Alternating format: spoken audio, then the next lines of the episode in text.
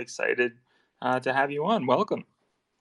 Thanks for having me. Yeah, I mean, this is my first Twitter space, so I'm also very excited of how, how it goes.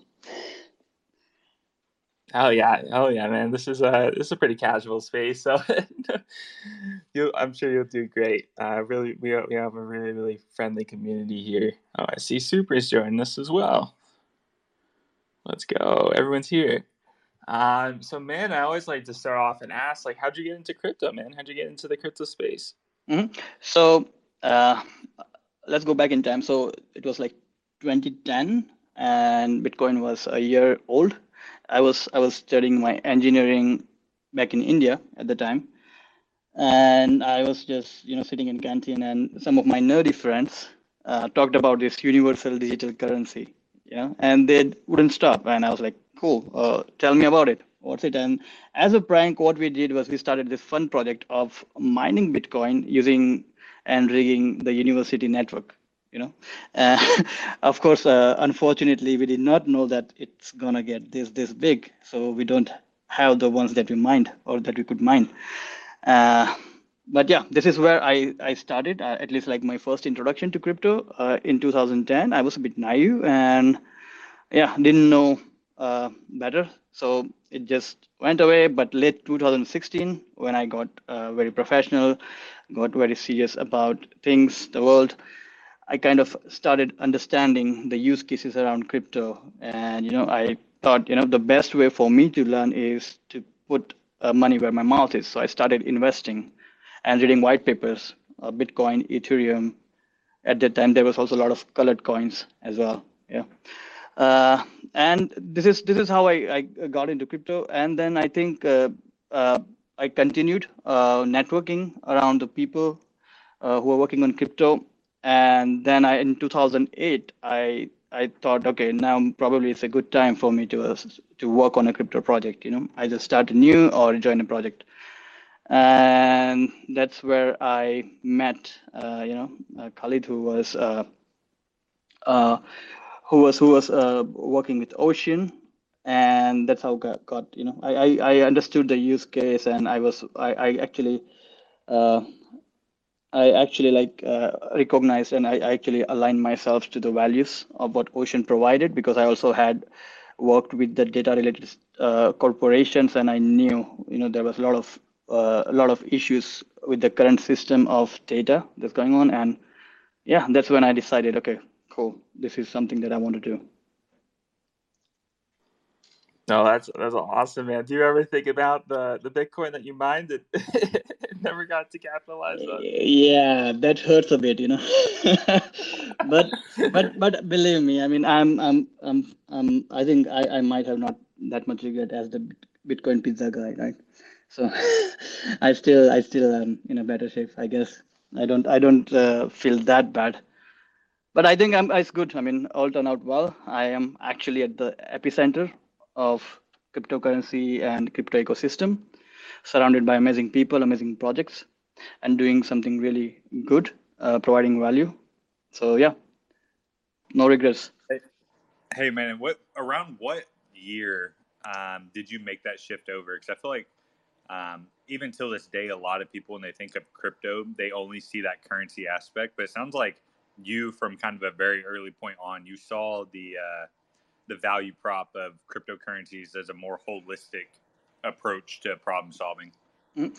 This was around 2016, right? When uh, Ethereum Ethereum basically launched a white paper, I think in like 2015, and then a lot of people started picking up uh, Ethereum, and you know, uh, they started like uh, launching their ICOs. So yeah, at, at the actually at the at the beginning of the ICO boom, I would say, yeah and of course, I invested in 2016, and of course, I was for long term, so I did not sell. And 2017, you know, the winter started. So yeah, I survived the winter. He's a survivor. He's a survivor. I mean, those winners are really uh, great. They're really great for clearing house. You know, they're they're great for removing people that don't actually believe in crypto I don't understand crypto. I think uh, a lot of people join they're just looking to gamble essentially they don't even they don't even know what they're buying It's awesome, man. Um, so I think a really good uh, place to start off would be like, what is Ocean, and kind of what is the per- the purpose of the Ocean token for those that are new to crypto and don't even know, you know, what what Ocean is about. Mm-hmm. So uh, let's take a step back and uh, try to understand uh, the data world and you know what's happening there. So every at, at totally right now, if you see there are like five zeta uh, zettabytes of data. That's like uh, around like five trillion gigabytes of data lying around. Yeah, and only 0.0000001% of the data set is being used efficiently or being traded in you know, exchanging the hands, right?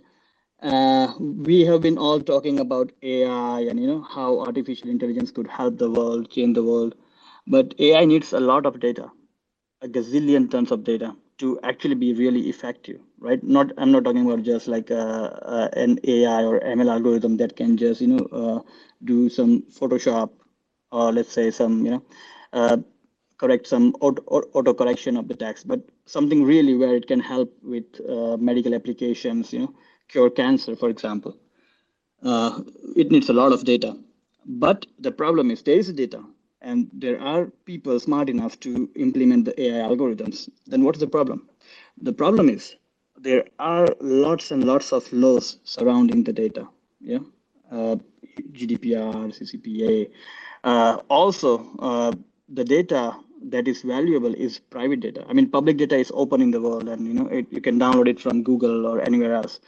And because it's used already to train the algorithms, uh, you can't use it infinitely. It's just you know doesn't give you that much value. So the private data is where the value is. And when I talk about private data, it's my credit card reports, my credit history, your your bank account details, for example, your health, your your your you know your health uh, health status, your health reports, and of course, um, myself and you will not be able to, uh, you will not be comfortable selling this to someone because you don't know how it is going to be used, right? It can be harmful to you and your family as well, right? People can take advantage of it. So, keeping all this in mind, uh, we Ocean Protocol team initiated this protocol to allow people to exchange and sell or monetize their private data without worrying about their privacy being compromised. Yeah. And blockchain actually allows you to do that to permissionlessly exchange this, you know, uh, the data sets. Uh, and combine that with the technology developed by Ocean Protocol, we can ensure that the data and the privacy of the data being exchanged uh, is safe and secure. Yeah. So what happens is you as a data provider or as a data user can get the benefit of the data, can make money on your data, right? Can train your algorithms uh, without the data being compromised. Uh, so what we are hoping is this technology will change the data game forever and it will help this AI, it will help uh, this institution to exchange data or to swap the data in an efficient manner without compromising each other's privacy. Yeah, this, this is huge, man. I mean, this is this is definitely where where the industry is going.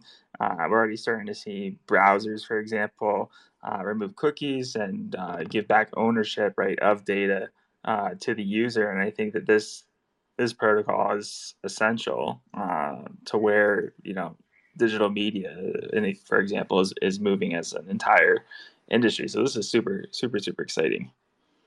Yeah. On the also on the commercial front, if you see, uh, there has been a lot of a lot of issues with Facebook, right? Uh, with with the user data being compromised, and you know this also like affecting this you know global scale. Uh, if you consider the presidential election um, in 2016, yeah. So it's not only your uh, you that is affected directly or indirectly with someone's data, but it's also at a macro level, right? So the data privacy and data, uh, you know, uh, the the the data provenance is very very important. Man, you uh, you touch on an interesting point. This is just kind of like a very hypothetical question. Um, you you kind of touch on the promise of AI and the need for massive uh, consumption of data. in your eyes in the future, do you kind of look at uh, AI being a publicly owned good to where um, whatever service or value that an AI is creating, it'll be kind of like set um, on a protocol and will be owned by the shareholder, like collectively of people around the world? Ideally, it should have happened by now, you know. Uh, but earlier there was no technology like blockchain, which allowed to do that permissionlessly and also to allow the community governments uh, governance on what you know what goes and what not, right? Uh, if you if you look at the last decade, all the all the power all, all the power of decision making and you know all this smartest uh, talent was being uh, hired by these these big corporations like Google and Facebook. But now that shift is changing, right? Uh, people are leaving these big corporations and and starting crypto startups to to actually do public good, right? And yeah, I, I see in very near future that someone will build and hopefully using Ocean uh, a massive AI library where you each user can basically you know uh, put your data to, to be trained and in return you get rewards right? Something like uh, ai farming for example. Yeah in return the team or whoever is building that algorithm library gets to train their algorithm with the user data. So it's kind of a win-win and it's it's in public domain Did that answer your question, Chase? Yeah. Um, Patel, I'll, I'm just curious, what are data tokens? Oh, cool. Uh, so, uh, simply speaking, data tokens are smart ERC20 tokens. Yeah. Uh, so, uh, with data token, what Ocean Protocol is trying to do is to become an on ramp and off ramp of data sets. Uh, now, if you see Ethereum ecosystem, like everything, or let's say uh, ERC20 token is a fundamental unit of exchange, right? I mean, you take example of Aave, Compound, lending protocols, uh, exchanges, DEXs, uh, everything kind of works on ERC20. And of course, now ERC721, which is NFTs, are picking up. But until now, ERC20 was the game. So to, how can you easily onboard data sets and put it into DeFi? It's simple. Take the dataset, tokenize it, tokenize the access into an ERC20 token, and then just introduce that onto DeFi system, right? So what data token does is it gives an exclusive access to the underlying data sets which the data token represents. And each data set has a unique data token. Yeah. Uh, and I said the smart ERC20 because each data token knows where it can be redeemed. So uh, normally, usually ERC20 tokens are just uh, a predefined template, but data tokens also has certain informations about where they can be redeemed, what is the server, or what is the provider address that they should go to. Okay. So does that data need to be on chain or can it just rely on, on being off chain? Mm, okay. So the data, the actual data that we're talking about is a huge amount of data, right? And of course, it's not economic, economically feasible to put that data into on-chain. And also, uh, blockchains like Ethereum are like transparent. So of course, you are compromising the integrity of the data and the privacy, of course. So what data can you put on-chain? So let's take example of Amazon.com. Yeah, uh, you see a mobile phone being sold there, like a Samsung phone. What does how how do you know that what that phone contains? Like what is the uh, what is the specification. So the seller provides uh, many details like the color of the phone, the RAM it has, the the price they want to sell, right? Some features of the phone, the camera, uh, the camera intensity, for example. So all this data, we call it a metadata, right? They are not, uh, they doesn't doesn't contain the privacy information. So they tell, they give the information what the actual data is about. And this is important because if someone wants to purchase a data, they should know what they're actually purchasing, right? Of course, not the content itself, but a context on the data set they are purchasing. So this metadata, it goes into on-chain, right? Because they are not sensitive. And by this, by putting them on-chain, we also maintain the integrity of the data.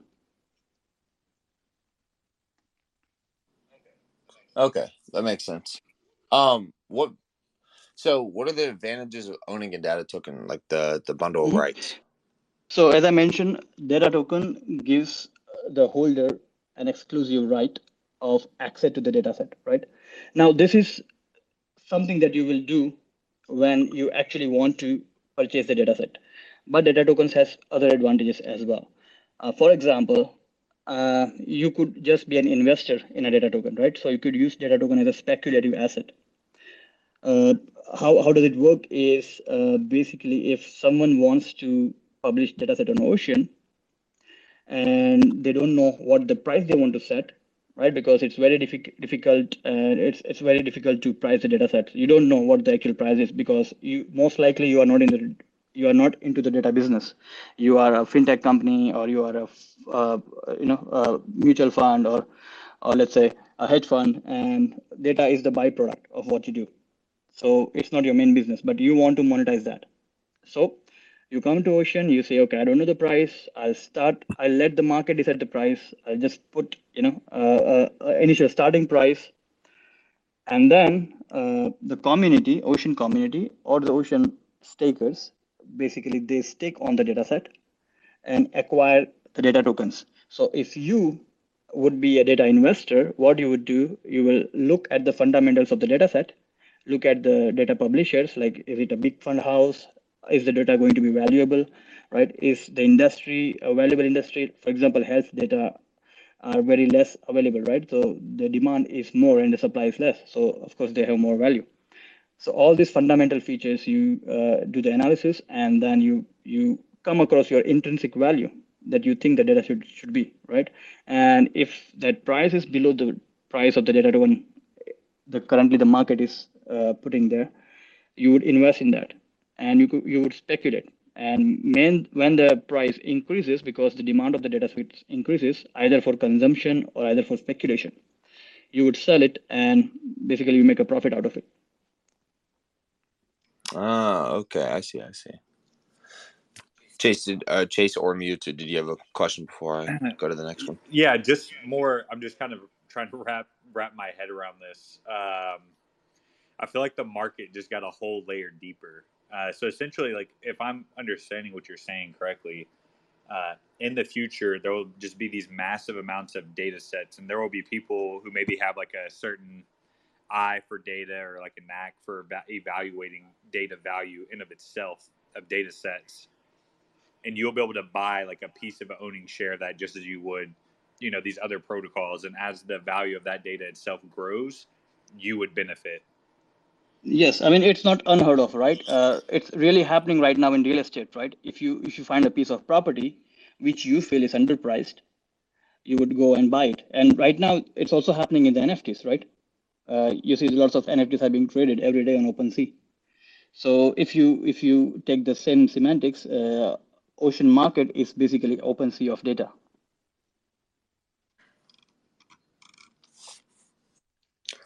And uh, just real quick before we move on, Rank, uh, Rank Stank, he's one of our regular listeners. He had a question for you. Mm-hmm. He said, uh, "Who determines the governance of the metadata?" And uh, of the data set to determine that is CCPA or GDPR compliant? Yeah, so uh, are two different questions. I'll go with the first one. So the data provider uh, has an exclusive right on the data set, right? Because they are the owner of the data set. You are an investor or a speculator in that data set, right? Uh, of course, we are going towards uh, more on the governance side, and our next versions like uh, V4 and V5 will try to you know uh, make um, make make the stakers data staker also like uh, kind of uh, have a say in what goes and what goes not on the data data uh, data side. But right now as it current setup uh, the data provider uh, has the right on you know the governance. So they can actually put more data sets on the same data set or they can like split the data set into two data sets as well but as a staker as a community it is you who decide that okay this you know is this the data set i want to continue staking on or if the fundamentals have changed. Let's say if the data provider is behaving in a in a non you know non uh, investor friendly way or non community friendly way then of course uh, they will actually lose the stakes on the data set and that will be reflected in the overall credit score or a reputation that that their data set suggests. Yeah, the second one was about the CCPA and GDPR. So uh, there are two types of data sets, right? Uh, the public and the private one. Uh, the private one containing the PIIs, and the public one is available on the open open internet. It doesn't contain any PII. So for open open data sets, the public data sets, uh, you don't need to worry about GDPR as as, as much right? But uh, if you consider the private one with the PIIs, so we have something called compute to data, which is one of the services that the data provider can select. What it does is it it basically it basically allows the data provider to monetize their data sets without even the consumer seeing the data set. Yeah. So uh, uh, do you have a question about compute to data later on, or should I continue on this one? Um, rank, if you want to shoot me a DM real quick, if that just answered your question. Yeah, because I think i am um, going to talk about compute to data as well down the uh, this call yeah, further, okay. and then I will explain how it works. Yeah, I, th- I think you answered this question. Uh, just moving on from there back to data tokens. What uh, what variations are available of the data token? Okay. Uh, as as in variations, you mean like features around it? Yeah, right? like time bound access, compute mm-hmm. to date. Yep, yep. So uh, currently, so let's say you are selling data sets, right? And it's in the form of a stream. And of course, uh, data streams or data sets you want you want to have a limited access. You don't want to someone to buy your data sets for let's say 100 ocean tokens or let's say $50 and give a lifetime access yeah because you are generating more and more data every now and then and 10 years down the line your data set will become a very very valuable entity or very very very valuable asset worth let's say $50000 so what you can do is you can give a time bound access to that data set right? So you can say okay uh, i want to price the data set as 10 ocean tokens yeah but only allow one week of access or one day of access. So what will happen is when the consumer purchase the data sets by redeeming the data token, they can only consume the data sets for one week if the time bound access is for one week.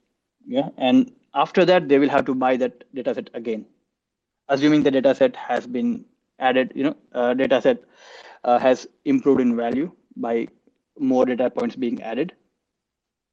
For example, the another one is uh, yeah. Sorry, go on. No, no, no. You're good. So basically it, it could be used as a source of passive income if more data points are being added on a regular basis. Yes, this is am I exactly. So this is also where the speculation parts come in, right? So let's imagine that uh, let's say Daimler, yeah, the the producer of Mercedes, they published a data set on Ocean Market, um, saying that this is the data about 10 cars let's say, or thousand cars, yeah, or or, or let's say a, a series series C, Mercedes Benz, yes, and tomorrow uh, tomorrow they go and add another series E class uh, data sets, right? So now the data set has increased in value because now it contains the data set from the two models instead of one, right? So the speculation comes in here where I, as an investor, I, as a data taker, see, okay, you know, they have just started out and they are going to add more and more data sets. So tomorrow, one year down the line, this data set be, will be more valuable because it's continuously, uh, you know, increasing in size and maybe quality. Yeah. So it's just like you are investing in another crypto project or in a stock, right? You have you are assuming or you are speculating that tomorrow the the price or the value proposition offered by that particular company will increase because they are just starting out right now, but after a year, they will have more adoption, for example.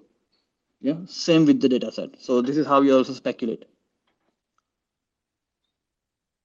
Oh, okay. I see. I see. Um, what other variations do you envision in the future other than compute to data and time bound access? So uh, in future also we are actually, if you have read the blog post about, we are also introducing NFTs as an IP management uh, layer on Ocean Protocol. Yeah, so uh, the data provider will basically be able to also give exclusive right to sell the data set using NFT. So if I'm a data provider, for example, if I'm a data owner, I can give license as an NFT to other parties also to sell the data set for a particular period of time. Yeah. So this will also be combined with data tokens because data tokens are fungible tokens. So if you want to have like multiple licenses, that can also be arranged under one NFT. Yeah. So let's say if uh, if a license is one year with five percent royalty, yeah, and you want to give ten such licenses, then you would have one NFT and ten data tokens for that particular NFT. Yeah. So you could like spread out ten copies to other people same way uh, for other other type of arrangements. Uh, so that's coming as well. And other than that, we are also like right now working towards adoption, getting getting more adoption for the data token itself. As and when data token is uh, getting matured, we are trying to reach out and you know uh, to to talk to or collaborate with other DeFi protocols to introduce data tokens into these DeFi protocols so that people can actually take a loan against their data. That would be cool. Yeah, yeah. almost like in, instances. Yeah, you, you actually kind of touched on on it, but that was going to be my question: is like, how do you envision data tokens playing into like DeFi? Because uh, it seems like you know, in a lot of these cases, they'll have um, inherent value backing it to where you could even maybe even collateralize potentially down the line. I'd just be curious mm-hmm. to hear your take. So, I mean, uh, so on on a macro level, uh, I'm imagining data assets in a corporate balance sheet, right? So what Ocean is also good at is discovering the price of a data set, right? So imagine if you are a big corporation and earlier you generated a lot of data sets. Let's take example of Daimler itself again. Yeah, Mercedes. So they have a ton of data set or Tesla, they have a ton of data sets, right? But uh, because there was no proper liquid mechanisms earlier where actually you know they can have a proper or appropriate worth of the data set or the price of the data set. They were not able to show that as a tangible asset right? I mean it, it's an intangible asset. It's a byproduct right now. But if if someone could actually sell this data set in the open market tomorrow this becomes a tangible asset a liquid asset yeah? And once an asset is liquid you could actually show that in your balance sheet yeah, so data sets, I envision the data sets uh, being added to a corporate balance sheet in the future. So that would be uh, super cool as well. And then, as you mentioned, like uh, you could be able to take a loan against your data or your data sets because now the data sets have value. Now the data sets has price. So you can yeah. put that as a collateral as well. That's actually a great segue into the next question I had. So you mentioned obviously people owning their data uh, now. Um, so can you explain what data wallets are and how that plays on data custody and data management? So, uh, what we try to do at Ocean is we leverage the existing technology instead of and try to not create new ones if not needed, right? Now, the power of data token is such that since it's an ERC20, it can be added to MetaMask yeah, or any any wallet that supports the ERC20 tokens. So now the MetaMask actually becomes the data wallet because it actually has a list of your data sets or or you know the list of data tokens that actually you know you uh, own or you you basically invested in. For example, so this is your data wallet. Uh, particularly, then the multi-sig wallets like by Gnosis, for example, can become a data custody wallet, right? Because now for a particular if if someone is invested in a big data set at a high high net worth right? Let's say uh, 1 million ocean token worth in data set because they are very very super optimistic on that they would want to put it in like a proper multi-sig infrastructure right? And they can just use gnosis multi-sig out of the box you know? Have like two or three signees or signatures there and then just add the data token there. Simple and it becomes a data custody wallet and same way, you can leverage the existing DeFi tools and make it the data tools.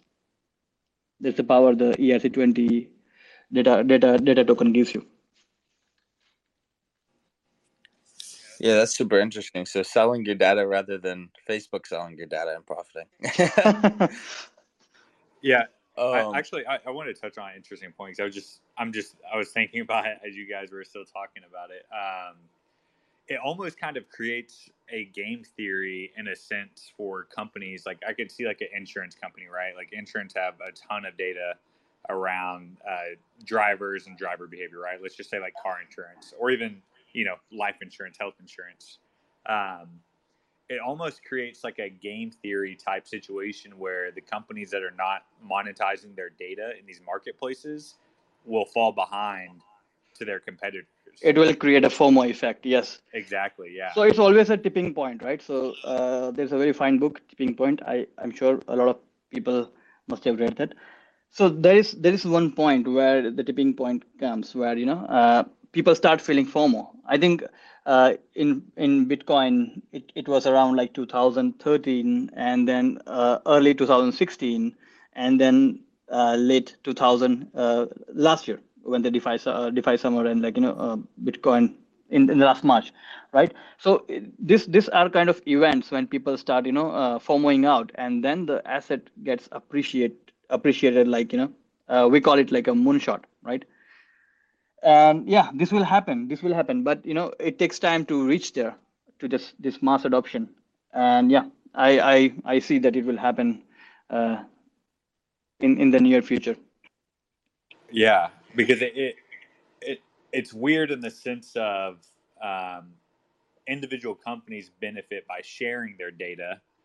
Um, you know, they, to where they can monetize it, and then by monetizing it, it removes all these kind of walled gardens or siloed databases to where it puts all that data in one place to where um, really like the ultimate value can be generated or created, right? Mm-hmm. Or like you're talking yeah. about the AI, like it just creates this like massive buffet of data, if you will, um, yeah. to where it makes it just a, a, win-win for everyone around. To where it's like the ultimate value can be created by these um, through AI, and then also you have all these individual businesses that are monetarily benefiting uh, by bringing something to the table. And not only AI, so there is another angle where Ocean also fits super well. Is, for example, a smart city use case yeah. So uh, we have done our like oh, you know one of our researches where we were actually uh, doing deep dive on the smart city infrastructure. We found out that these cities of today have this problem unique problem that they want to be transparent to their citizens and they want to leverage their data like you know for the benefit of the community or their city right? Like weather data for example or let's say traffic data data about the air pollution within the city but they are worried about the data compromise, data being compromised or like PII leaks, for example. Yeah. Uh, and what we found out that Ocean is also very effective against uh, with with these use cases because uh, our compute to data allows uh, you know uh, this machine learning algorithms for the uh, let's say semi corporations within the same city to be trained on this public data where where these cities can actually you know share the data with them without actually being uh, citizen data being compromised because the algorithm never sees the data. Yeah they can only train the data in a very secure uh, environment that is cut off from the internet. And then the trained model is sent back to the to the to the algorithm uh, to the algorithm owner. Yeah so they get the benefit of uh, training on the private data but they can't also see the data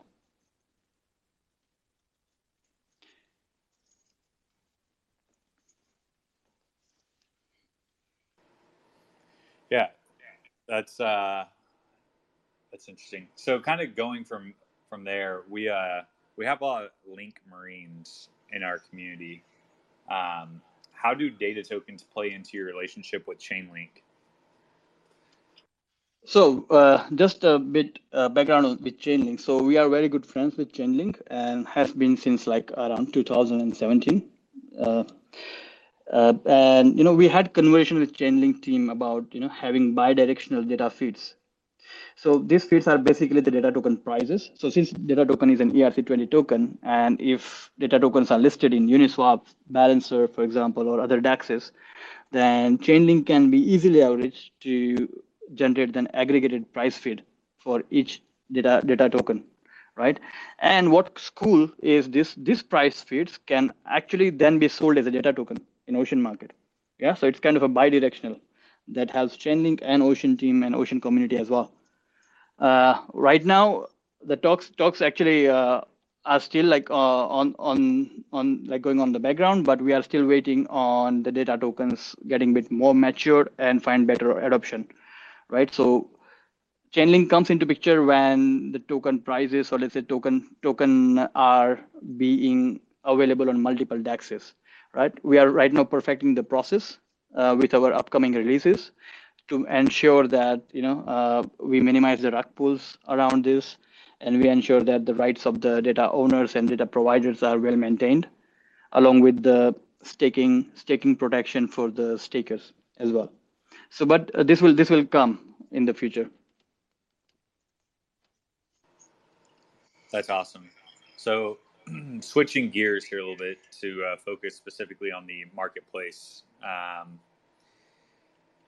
I know you had touched on this earlier, but I know using the ocean market, you can publish data, you can stake on uh, data or like curate it, um, and you also can buy data. Um, just at like a high level summary, can you just kind of like walk through each of these uh, areas and the role they play within the ecosystem? Sure. So currently, we see there are three major actors in the ocean ecosystem. Number one is the data provider, who actually publishes the data on the ocean market in the hope of monetizing it. The second one is the data stakers. Uh, so these people are ocean community or whoever is holding the ocean. So they are also speculating on the data or and they are also like signaling by staking on the data set. So if if uh, how this works is basically if I'm a speculator or if I'm a data staker, I would like do my research and find the best data sets that I want to stake on. Yeah, it means I want to invest uh, in those. And in return, I basically earn the swap fees whenever there is a swap between data token and Ocean because I become a part of that pool. Yeah, what this does, it also provides a very useful signal to other stakers, sub- subsequent stakers, who take a look at you know which pool has best staking, like how many people are staked in that pool, how decentralized is that pool, for example, right? And this also gives a very powerful signal to the consumers, which are the third actors so data consumers are the ones that wants the access to the data sets or the compute on the data sets. And they what they do is they go to this data pool, purchase a data token, and then you know uh, redeem that data token for the data set or the compute for the data set. Gotcha. And, and is there a you know say um, Base Space LLC has some data that we want to publish? mm-hmm. Uh, what what does that process look like? Is there a minimum uh, amount of ocean that we need to lock up to publish data sets? Yeah, so there are two ways to do that. Number one, so let's say you already know what price you want to sell the data for. You, you want to keep it fixed. You don't want to play with the market forces. Yeah. So you can go and opt for the fixed price exchange and it works like just like amazon.com you go there you list the da- you list the data set like you know with the metadata what the data set is about how much data points it has what format the file is in. For example give the data data urls the static url by the way this static url is encrypted and you know uh, and after encryption it is stored on chain so no one ever knows where the data is actually and by the way ocean also doesn't keep any record of that ourselves. So we don't log it. So we try to maintain the full privacy of the dataset ourselves as well. And then basically you select the price and there you go. You just click on the publish button, uh, uh, confirm couple of transaction on MetaMask and your dataset is listed. And this is a fixed price. Now the second second option is you don't know what the price of the dataset should be, right? And you want to market to decide that. And also you want uh, the community to come in and stake on the data sets and by the way, if they stake on the dataset, they also become kind of an affiliate to your data set right? So they will go out and market your data sets because they are now an investor in your data set and they want to, you know, shield basically that's the term that we, we use in crypto, shield your datasets. Yeah. Uh, in that case, you would need an initial liquidity of some ocean token uh, to, to be to be pulled in in the balance. So by the way, we use balancer pools. So you want some, let's say, uh, 1,000 ocean tokens. By the way, this uh, actually varies based on the what the initial price you want to keep and how much total data tokens you want to mint. Based on this calculations, you are given the number of ocean token that is required to be added in the pool. And once you have added this data token, the price is set to the initial price that you decide. Yeah, and from there on, people can start staking, and yeah, uh, then the market decides the price of the data set. That's uh, that's really you hit. So you hit on balancer, and I want to I want to circle back to that here in a moment because I, I found that like extremely interesting. Um, but in addition to that, the the data is published as an interoperable ERC20 data set token, right? So, and that's uh, data tokens, yes. It, so in the future, it will be able to be cross chain. Is that right? Yes. So since it's ERC20 and there are lots and lots of bridges now, that's that's being operated right uh, between like Polygon, Binance, Altus, so uh, of course, uh, this data tokens will be in future. You will be able to migrate this data tokens purchased from one chain to another chain. I think that's coming in V4. Yeah. So kind of like going off that, um, having a cross-chain data token. Uh, wh- what are the implications of having that automatic price discovery of data in of itself? Mm-hmm. So the first word that comes to mind is data arbitrage yeah. So imagine if you, for the same data tokens, you have two different pools, probably in the same chain or a different chain, right? So let's say uh, the same data token exists in two chains, one in balancer pools in Ethereum, Ethereum mainnet, and other on the QuickSwap DEX on Polygon. Yeah. What will happen is uh, whenever someone is purchasing the data set, they will see which which of this chain provides cheaper pricing for that particular data token because data token provides the access to the data set, right? So if something is cheaper somewhere, you would go and buy that because you get the same access to that data set, right? And what we'll see is the the rise of the data arbitrage bots. So in the early days of DeFi, when there was only Uniswap and you know uh, Compound, you did not see this dynamics playing out because there was no more options. But now if you see uh, when there were Aave, Compound, and other other other lending platforms, and then Uniswap, SushiSwap, you saw that you know Yearn came up with this strategy, you know uh, the the strategy protocol, Yearn, Yearn Finance, and there are like arbitrage bots which are very actively trading the data sets, right, and balancing the prices. So we will uh, we will see the same for the data sets, and yeah, that will happen once we go multi-chain or once uh, you know data tokens finds different house uh, or a different exchange yeah so kind of going from there i know we had touched a little bit on initial uh, data offerings in that hypothetical situation um, are there any legality concerns around IDOs for just like an average user uh, an average user across uh, particular jurisdictions? Like I know we talked about like the GDPR and just like data mm-hmm. laws in general. So I mean, there are always legals around the around the data, right? But these legals are limited to the data provider, kind of, right? Because data provider is the one who is tokenizing the data and bringing into the blockchain. And of course, when things go into the blockchain, it's decentralized. So people don't have control over that, right? So it is the responsibility of the data provider to make sure that whatever the data sets they are publishing on Ocean, they have proper they have acquired proper rights to the data set. Yeah, uh, to actually protect uh, you know uh, protect the piracy of the data set, we also have a DMCA policy, uh, which is clearly defined in our our GitHub repo, and we also maintain a purgatory list uh, purgatory list that basically you know uh, blacklist or let's say put, put the data data sets that are in violation to our policies into that list. And we basically remove them from our marketplace gotcha okay um, and kind of circling back to balancer in of itself could you dive in um, on a deeper level of the importance of uh, having balancer in these like amm models with with data and the price discovery mm-hmm. so amms are a very good tool for price discovery. At least they were a very good tool at the time when data tokens were launched. Yeah.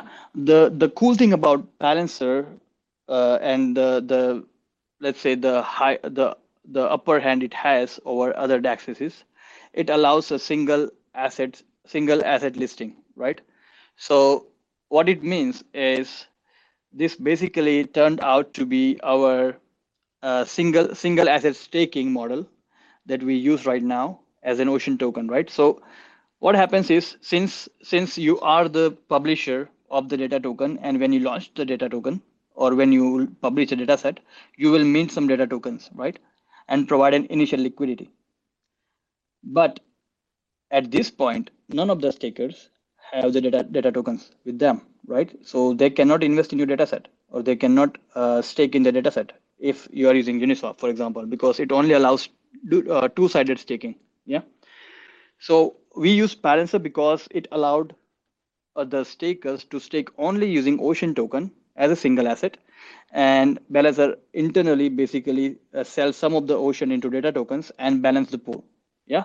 So people, what what the stakers used to do, they put in their Ocean tokens and got some uh, BPTs, which is Balancer pool tokens as as their claim to the stake yeah and this also helps with the price discovery because more and more people stake on the pool on balancer uh, higher the demand of the data token is and the price of the data set increases. Yeah? Uh, so this shows the confidence of stakers in a particular data set. Yeah? When the confidence is low it means people start selling the data tokens. It means the supply of the data tokens will increase and people are taking uh, ocean back from the pool. Yeah? It means the the the confidence the investor confidence in a particular data set has gone very low. So this also like plays very well with the market dynamics gotcha. Yeah that's um this is extremely fascinating. And uh, so for the people that are listening or maybe watching uh, at another point in time how can people access uh, this data marketplace? Uh, we have a marketplace in production at market.oceanprotocol.com. So if you go there, uh, it's very easy, uh, and we have like one of the best team who is designing the marketplace, and it's it's it's made very simple for even the people who are very new to crypto. And we are trying actually uh, every, every every every with every release we try to optimize that and improve our onboarding process. Uh, also, I mean, before, uh, so uh, since we are in this point, people who are new to Ocean and who are new to blockchain itself and want to know about blockchain and crypto, and then what Ocean plays a role here, you can go to oceanacademy.io, which is our community maintained uh, academy. So it has a list of resources and very, very smooth onboarding for the crypto noobs into the crypto and then ocean on there. And then you can come and access the data marketplace and you can play around with that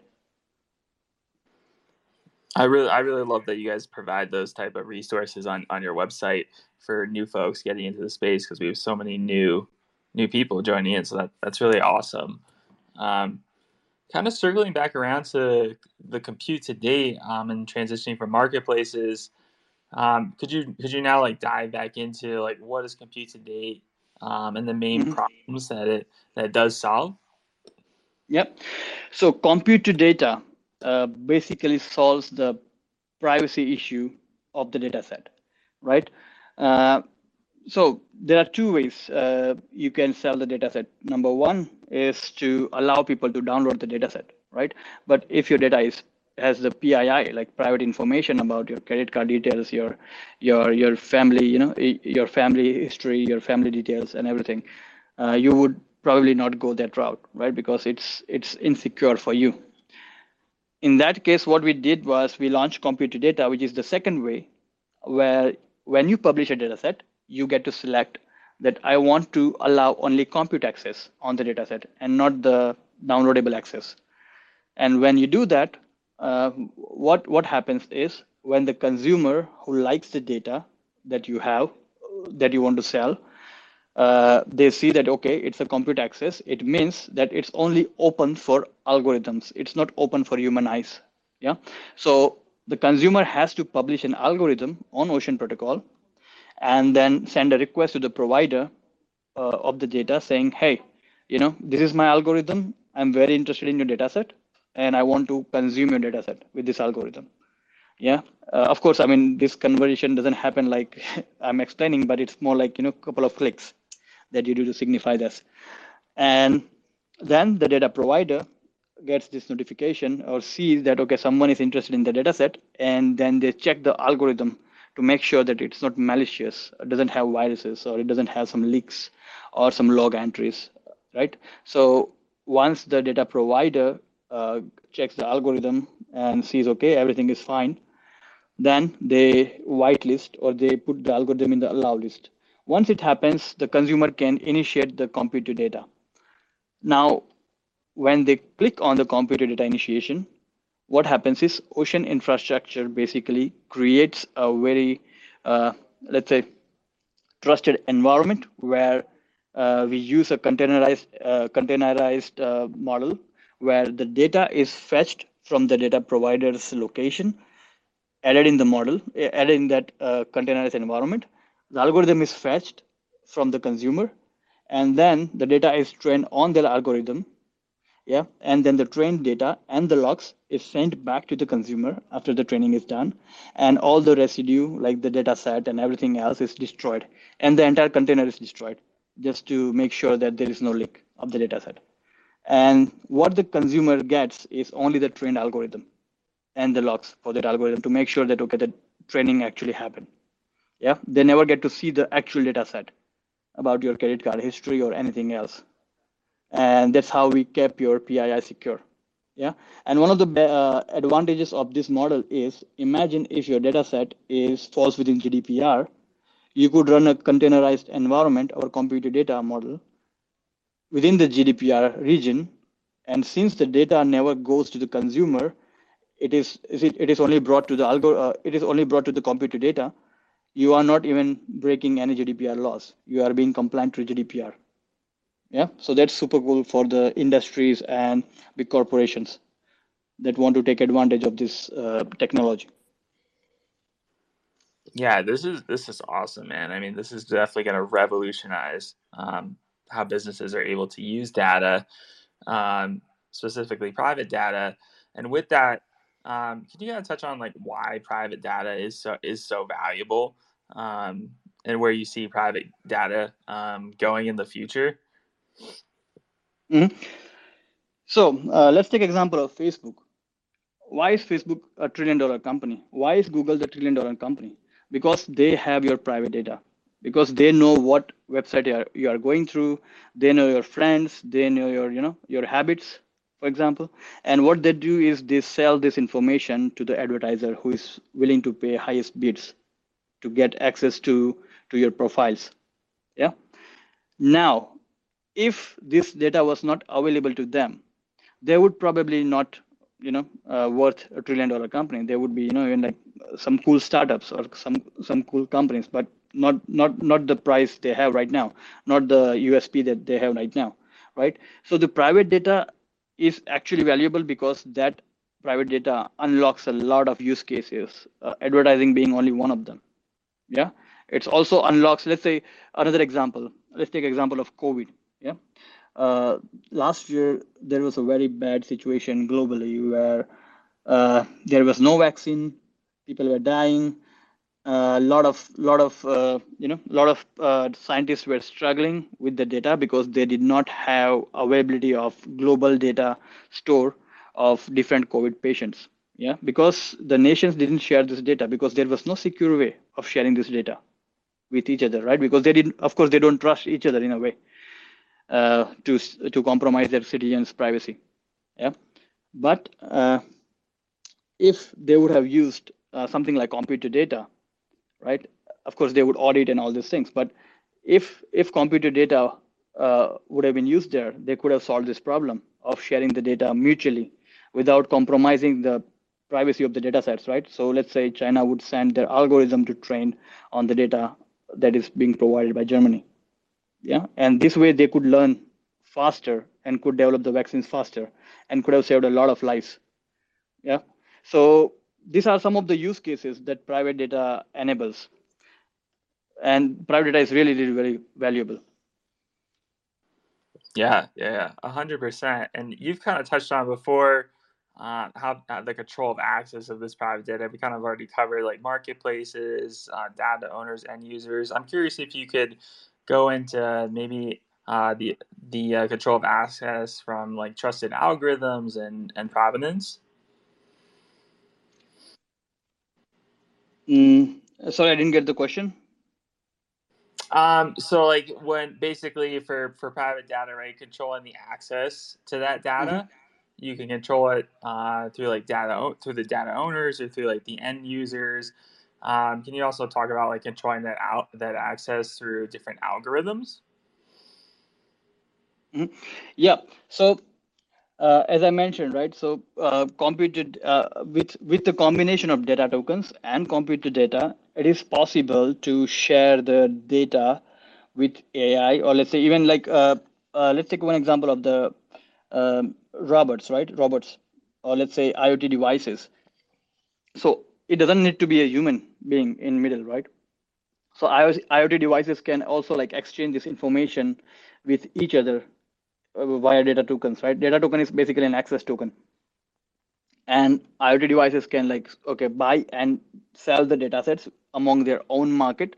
For example, IOTA is based on IoT devices. So data tokens can be used and leveraged over there. And the different devices can talk to each other, sell and purchase and sell the data sets over there. Also maintain the access control within their own organization because data data token doesn't need to be priced so if if you were let's say if you're a big corporation and you have like multiple departments uh, in different regions right so uh, let's say uh, tesla has this german entity tesla tesla has this us entity and because of the gdpr compliance and all these things they it is difficult for them to share the data within each other uh, within within different geographies they could use ocean and you know leverage compute to data to share information. And of course, uh, as I said, you can put price is zero and publish the data set and it's freely available. So if it's within the same organization, you can also like use it like an access control mechanism to give and revoke the access to a particular data set. Cool, cool. Yeah, thank you. That makes a lot of sense.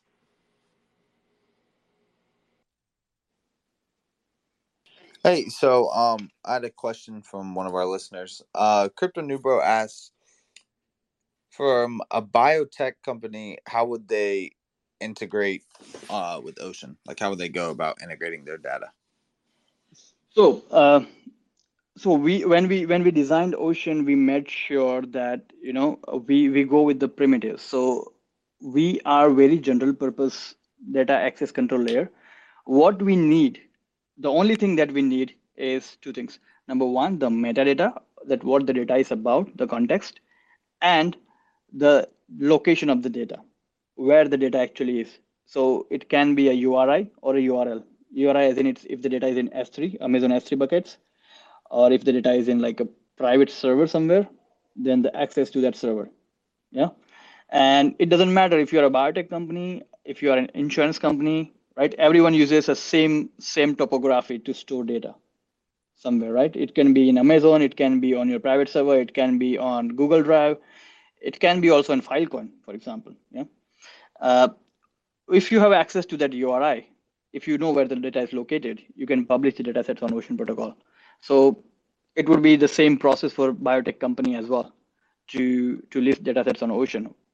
What they could do though is they could create a specialized marketplace where they use the same uh, you know same uh, vertical vertical know-how or the same same uh, knowledge within the same geography and they could cater their marketplace could cater for only biotech companies to buy and sell data sets so they could have that but that's again uh, not the core technology itself but that's just uh, the marketplace part which is kind of a dApp on ocean but the core technology is same for almost all the data sets so it's like kind of a uh, industry agnostic Perfect. I think you answered the question. Uh, Chase, I know you were about to transition. Did you want to go ahead and?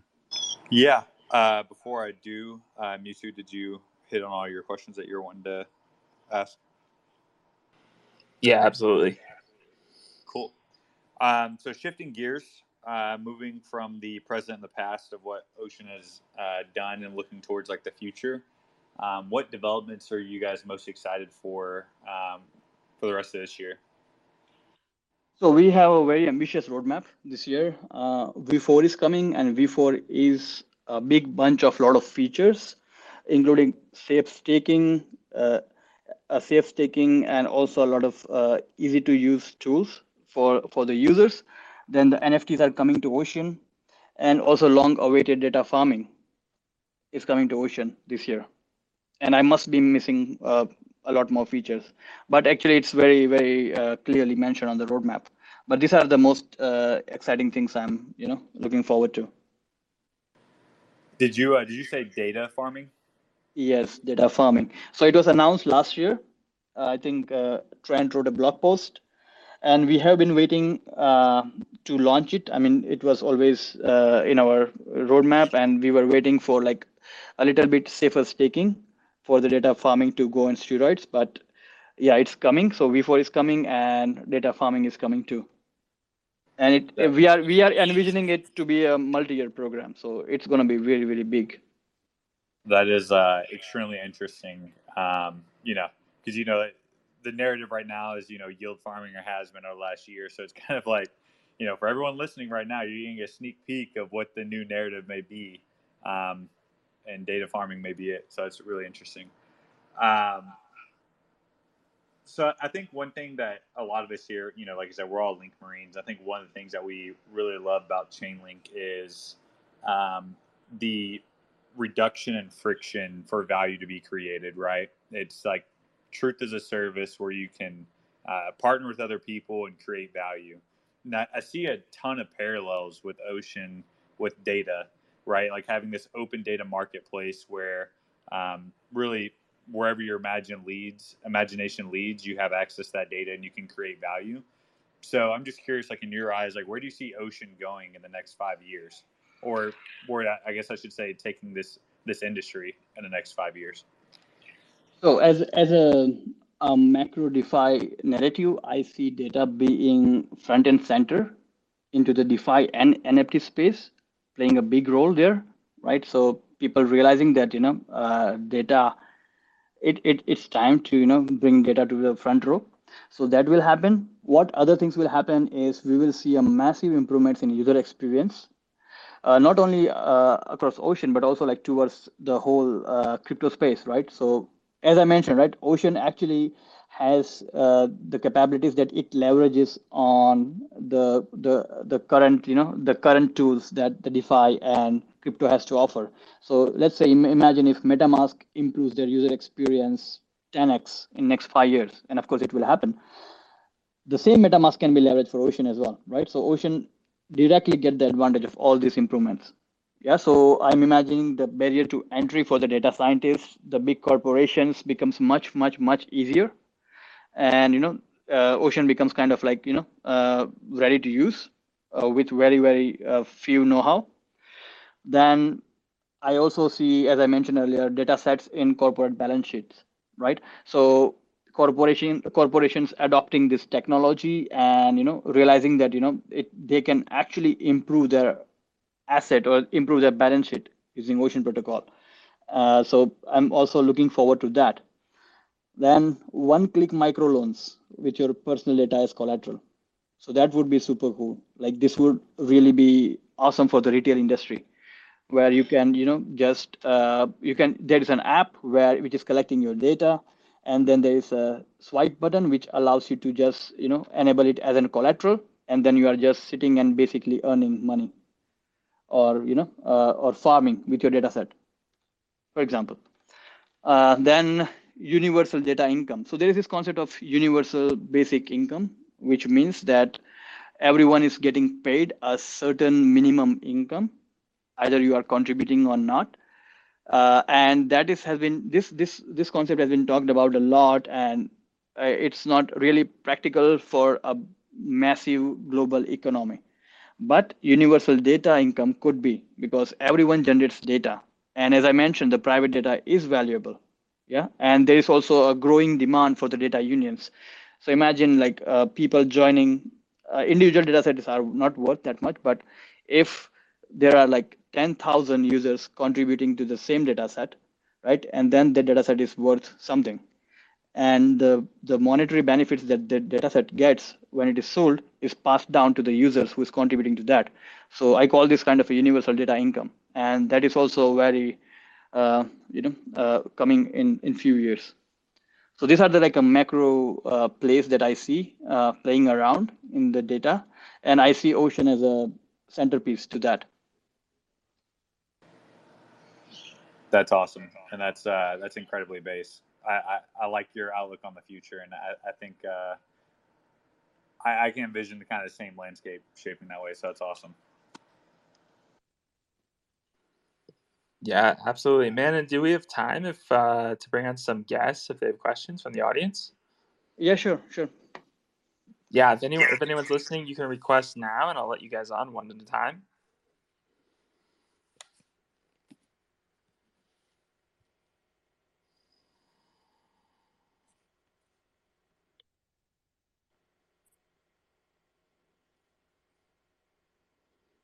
Yeah, probably I probably I probably I like leaked too much alpha. no one has any more questions now. no, we, we got two people. there could never be too much alpha leaked on base space. That's that's what we're here for. What's going on, Kodak? Oh, hey, how's it going? Uh, uh, thanks, uh, Manan, for uh, a great presentation and uh, explaining Ocean Protocol very well. Uh, I, I, may have missed it. I was kind of on my commute to work, so I kind of cut in and out. Um, so there's like listening to you, I kind of thought of two kind of emerging technologies within the space and how it would fit into uh, kind of Ocean Protocol and the data market you have. Uh, the two technologies are the first is uh, decentralized identities, and you know, uh, whereby you know I, I may have a decentralized identity, and I can control what parts of my identity, like my birthday, my you know, social uh, security number, health records, and things like that, that I can share. And then the other technology that I thought uh, that I would like to hear more about your thoughts on is zero knowledge proofs where um, uh, people can query data uh, by simply asking, you know, um, is so and so person over 18 and they will get a yes or no answer from from the data without actually revealing uh, specific details from the data. Mm-hmm. yep that's my questions. Cool. Yeah and thanks for the question. So uh, talking about the first one, so the DID, actually, when we designed Ocean, DID was the central part of it, like, you know, uh, decentralized identifier. And we internally still use that for the data sets. So each of the data set, if you uh, if you take a look at our Aquarius, which is our metadata store, a global metadata store, each data set has a unique DID. Uh, right now, we are using the address, the wallet address or the dataset address, which is an Ethereum address as the DID. But of course, now we are going multi-chain, and you know, uh, all the different chain functions differently and have their own kind of identity system. Yeah. So uh, one of the ways that we can uh, or we will go forward is either incorporating these different DIDs on onto the dataset, or instead of uh, focusing on that, we onboard the partners that actually are specializing in that particular DID, or let's say unique identities right? Uh, and we are actually already uh, working towards that. If you see, we have like Everest onboarded on Ocean. They are actively working towards providing such an identity solution to Ocean. Then uh, we have Utrust as well partner right now. So they are also providing the decentralized trust mechanisms that can actually, uh, you know, uh, not directly but indirectly be linked to a particular DID and there will be many more that's that's going to come in the future. So yes uh, i understand that uh, did and i recognize that did is a very important uh, crypto primitive that that has to play well in in the ocean ecosystem. The talking about uh, finer controls that you mentioned about like your birth date your uh, your let's say uh, a particular section in your profile access control on that. Ocean Ocean doesn't provide that final controls yet on a particular entity, but uh, we we envision and we are actually in talks with certain projects that actually are working using leveraging ocean protocol and working towards that right? So uh, they they they are like providing access control at a final level on this particular on a, on a given particular data set. But access control in ocean are also coming uh, with v4 not at the final level that much but on a particular data set uh, the second question you had was about. Sorry, can you can you repeat the second question? Yeah, it was about. Uh, I, I, I guess you uh, touched on it with finer controls. It was m- more about like zero knowledge proofs, where yes, you, uh, yes. So people can query data yes. without revealing so data. uh, uh, if you ask my opinion, I think uh, zero knowledge proofs will start, you know, uh, start or let's say get adoption first in the DeFi space, and I think it's already happening with uh, you know uh, zk rollups being uh, kind of uh, used, uh, you know, at, a, at an alpha level right now. also, there at, in the in in the data space, I think there is a new protocol, Panther protocol. They're also working on ZK, ZK snarks for for identifying the data and you know giving answers giving answers to the data as well uh, the same way that you mentioned right? Asking for a birth date then you can with zk zk proofs you can predict that okay the answer is yes or no. So that is also happening but uh, as in my opinion that will be first defi and then it will come to subsequent protocols. Because i mean the first innovation always comes where uh, the money is right? Or a lot of capital is flowing and that's the defi space right now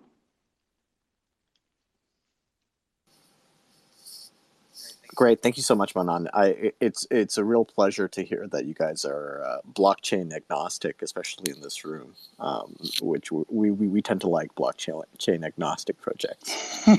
so many so many maximalists, huh? I see. Thanks for coming on, Ganak. We appreciate you.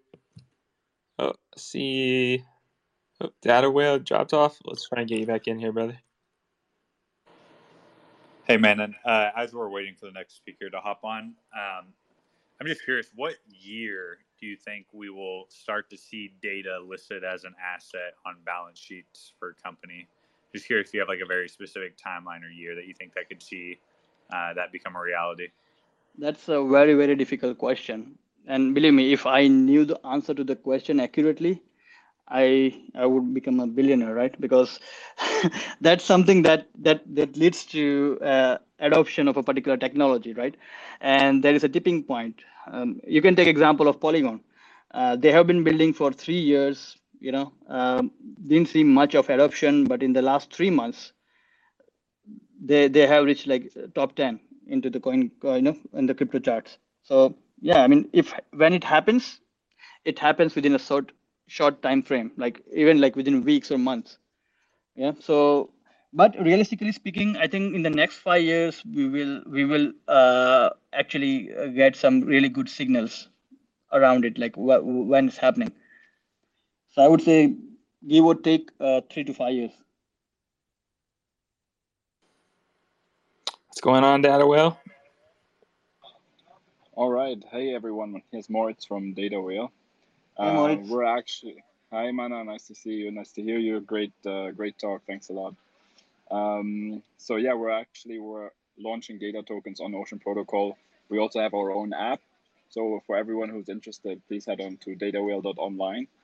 Um, my question, Manan, for you, uh, what's your thoughts on the go-to-market strategy for data tokens in particular? Because we're always speaking about publishers. What about the go-to-market strategy for data consumers? So, uh, what I have learned learned in my experience uh, as a consultant. Uh, so, I, I also have a background. I didn't mention earlier. I have a background consult giving consultation services to Fortune 100 companies like Vodafone, Cisco. Uh, which I think I mentioned, right? I guess so. Yeah. Um, so, what I I, I have uh, experienced is uh, always. So, no one wants to be the first. Yeah there's always people who says okay yeah you have this cool technology you have this you know uh, amazing product but who is using it? Can you give me the names? Yeah everyone wants always uh, to be the second. They don't want to be the first person. Yeah but uh, fortunately, in Ocean's case, we have some corporations that are actively working as we speak on their own data marketplaces. Yeah, um, I I guess if you are in touch with Ocean, like if you are if you are like uh, in sync with Ocean's development, then you would know which I'm talking about.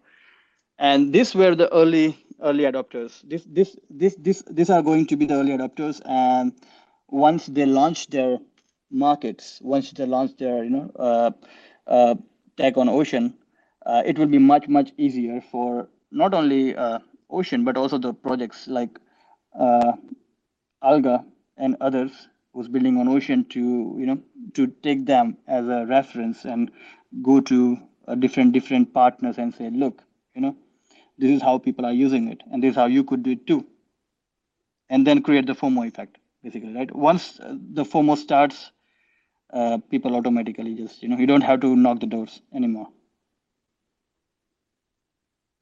So I have a question for you, man. Um, Mhm. So you have Reef Protocol, right? What would you say the main differences are between uh, Ocean and Reef? Uh, can you give me a brief? Uh, let me check. Okay, so o- Ocean is is using data sets, right? Your your guys' main, um, I, I guess your main utility is the utilization of these data sets, right? And obviously, data to me is like the new gold. Has been for a while, but now it's becoming more evident, right? Even outside of blockchain or cryptocurrency space. Your ability to aggregate that data, right, is is probably more useful as, as a concept when you're consulting with any company, whether it be even Vodafone or um, Cisco or you know whichever company. Do, does Ocean's protocol offer that ability for the utilization of the data, or is it just a way to um, create a blockchain utilizing that data? No, so uh, so let me uh, go back a bit. So what Ocean specializes is creating an exchange. So it's kind of a, if you you can see it as an handshake protocol. Yeah. So uh, the data providers is searching. Uh, sorry, data providers wants to monetize their data. So what they do is they list their data asset onto Ocean protocol, and Ocean, by the way, doesn't handle the data sets at all. Even Ocean protocol doesn't uh, you know, uh, know where the data set is, apart from initial encryption. So they only we only know when the data is decrypted and sent back to the data data uh, consumer. And if you are running your own provider component, Ocean doesn't know anything, right? So and that's by design because we don't want to be the central authority. We are actually trying to solve that. Yeah. So what we do is the exchange between the two parties, right? From yes the and not and not only that. So that's one part right? Uh, the other part is the compute to data as i mentioned like privacy preserving compute right? To allow people to securely sell the private data as well. Then the third part is uh, if you are aware i can give you an example in defi. If you are aware with ren protocol what they do is they are bringing bitcoin which is not on ethereum chain securely onto the ethereum as ren, Bit- ren btc right? So they are an on ramp and on ramp of non ethereum projects into ethereum ecosystem. So they have ren fil for filecoin because filecoin is a separate blockchain. Bitcoin is a separate blockchain but they they are onboarding this btc and fil into ethereum to play with the defi yeah that's exactly what we do with data. So data does not exist on blockchain. It's existing on s3 bucket or your laptop or your mobile phone. What we do is we tokenize that and tokenize the access and bring that on blockchain to be played well with the defi because defi is made up of legos. And by that ocean is able to provide uh, really good tools uh, within defi to the to the users and users to play with uh, Thank did, you. did i answer your question Yeah, yeah, you did. You did. One more question. Um, yeah sure when it comes to your integrations between different ecosystems, th- does Ocean in itself operate by itself and integrates with these ecosystems, or are you part of an ecosystem? So we actually had our own chain when we launched. Yeah, so it was based on POA, uh, proof of authority. Yeah. But then we realized that you know we don't want to actually our value proposition is not uh, a, a blockchain. Our value proposition is the access control on the data and making the data transfer and exchange very easy. So what we did was we uh, ditched this chain and we we launched on Ethereum with a bunch of smart contracts, right? So we are a protocol. So we launched as an L2 on Ethereum, and then we played uh, we we gave tools to the uh, developers on Ethereum. By th- by that, we also leveraged a lot of Ethereum developers to build on our ecosystem. So it was a mutual uh, beneficial for Ethereum ecosystem and Ocean ecosystem as well. And then the price of Ethereum rised, and you know, uh, when the price rises for the gas fees, uh, people are not uh, buying and like trading the data sets so easily because data is not the primitive DeFi asset, at least not yet. It will be in the future, but not yet, right? So we started looking out to different chains that provided and that solved this problem. And then we launched on Polygon. Since Polygon is, is based on EVM, we just uh, needed Ethereum to Polygon bridge to move the assets between and deployed, took the Ocean smart contracts and directly deployed on Polygon. It worked out of the box. Yeah. Same thing with the Binance Smart Chain. So uh, having said that, what, what I mean is we are network agnostic. We don't have to, you know, uh, we don't we, we don't want to be only in a particular network. If tomorrow we see that okay, Solana is really doing really really good, and there is an ecosystem which can be benefited uh, by leveraging Ocean tech, right? And there are people who wants to use Ocean, uh, we could go there as well. It's not a problem for us. Nice. And then have you guys thought about integration into Dot's ecosystem with their parachain? We yes yes we already have announced. So uh, Dot. Oh, okay, so. Gavin. Yeah yeah Gavin Gavin. So they, Gavin is also uh, parity. Uh, where Gavin is, uh, you know, uh, operating parity, and he's based in Berlin, and we are very good friends with them. And actually, they're we also, uh, yeah, we also met them uh, uh, every now and then when times was times were good, you know, pre-COVID, uh, when there were a lot of meetups, crypto meetups, and uh, once in a while, and they were building Polkadot. And it was that time we we kind of said, okay, guys, you launch Polkadot, and we'll be there. And we announced this year uh, we'll be also on Polkadot via Moonbeam. So Moonbeam is taking the EVM-based smart contracts and you know uh, deploying that on the substrate. So we have decided to go that route. So we are also already uh, going to be on Polkadot. And uh, in the near future, there are also a couple of new chains that we are looking to right now, talking with. So I think uh, you'll also see some new news coming up. And also, So, uh, uh, very interesting to us is the Cosmos ecosystem as well. I was about to just ask that. Never mind. you got it. Yeah. Thanks for coming on, man. Thank you. Uh, I think we just got one more for you, man. Uh, what's going on, Jim? Uh, what's going on? What up, Manan? Hey, Jim. Nice, Uh, nice to see you. yeah, nice to hear you too. Um, good talk, good talk. Um, so, um, me and uh, Data Whale Moritz, uh, we were talking on the uh, Sailors Lounge on the last or on the recent episode, um, not uploaded yet, but on episode 11.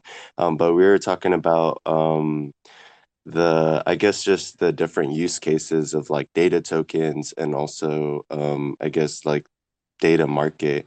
Um, you posted this uh, tweet that I that I always bring up um, about like having like kind of like a Netflix or like a Netflix on like um yeah Netflix using like how can someone how can someone build Netflix using Yeah. Ocean? Yeah. exactly. Uh, could you I guess like um just uh go into that and then probably um you know I I want to like um go into like just different use cases of data tokens because I think data what people um probably don't uh, realize is that data tokens is will probably be like that next big thing of like you know how NFTs are but I think there's a lot of uh, use cases for data tokens. Yep, sure. So uh, let's take a step back. So let's talk about a video, right? So what is video? Video is basic, basically an encoded version of data, right? So video, audio, PDF, CSV, all these are kind of a data. And wherever there is data set, Ocean is really fit to use that. Yeah. So now if we see the videos, uh, if you see the Netflix, it is a basically a stream of video. Yeah. So it's kind of a stream of data and Ocean supports data streams, right? So how could one build Netflix is very simple. So what you need to do is just fork our provider, provider component, right? And make sure that provider component uh, add add couple of functions to make it video aware, right? So encodings and decodings, this, this different codecs. So make it a video aware, and then create a marketplace, which is like a Netflix front end.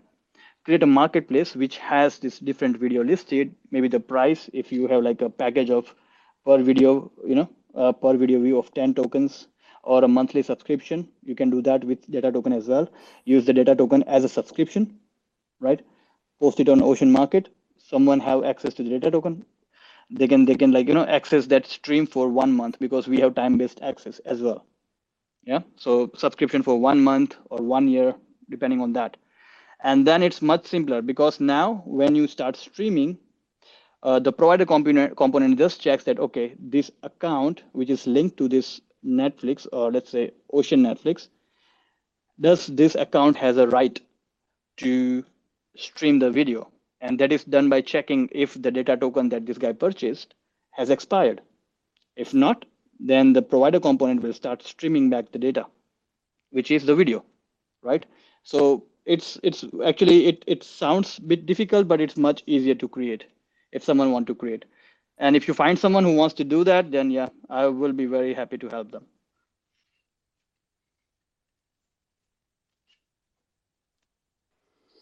Thanks for the question, Jim. Appreciate you coming on, man. And uh, man, and thanks, thank you so much for taking the time today uh, to speak to speak with us. This has been hella based.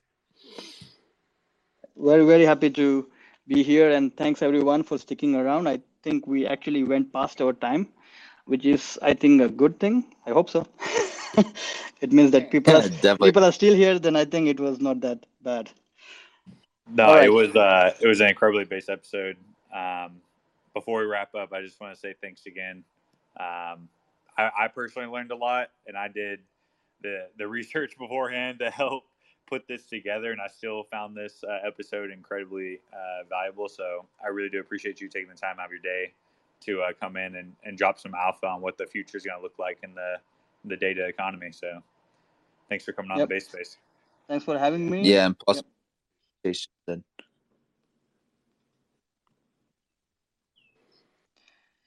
Thank Yeah. you. So thanks for having me, and thanks for listening, guys.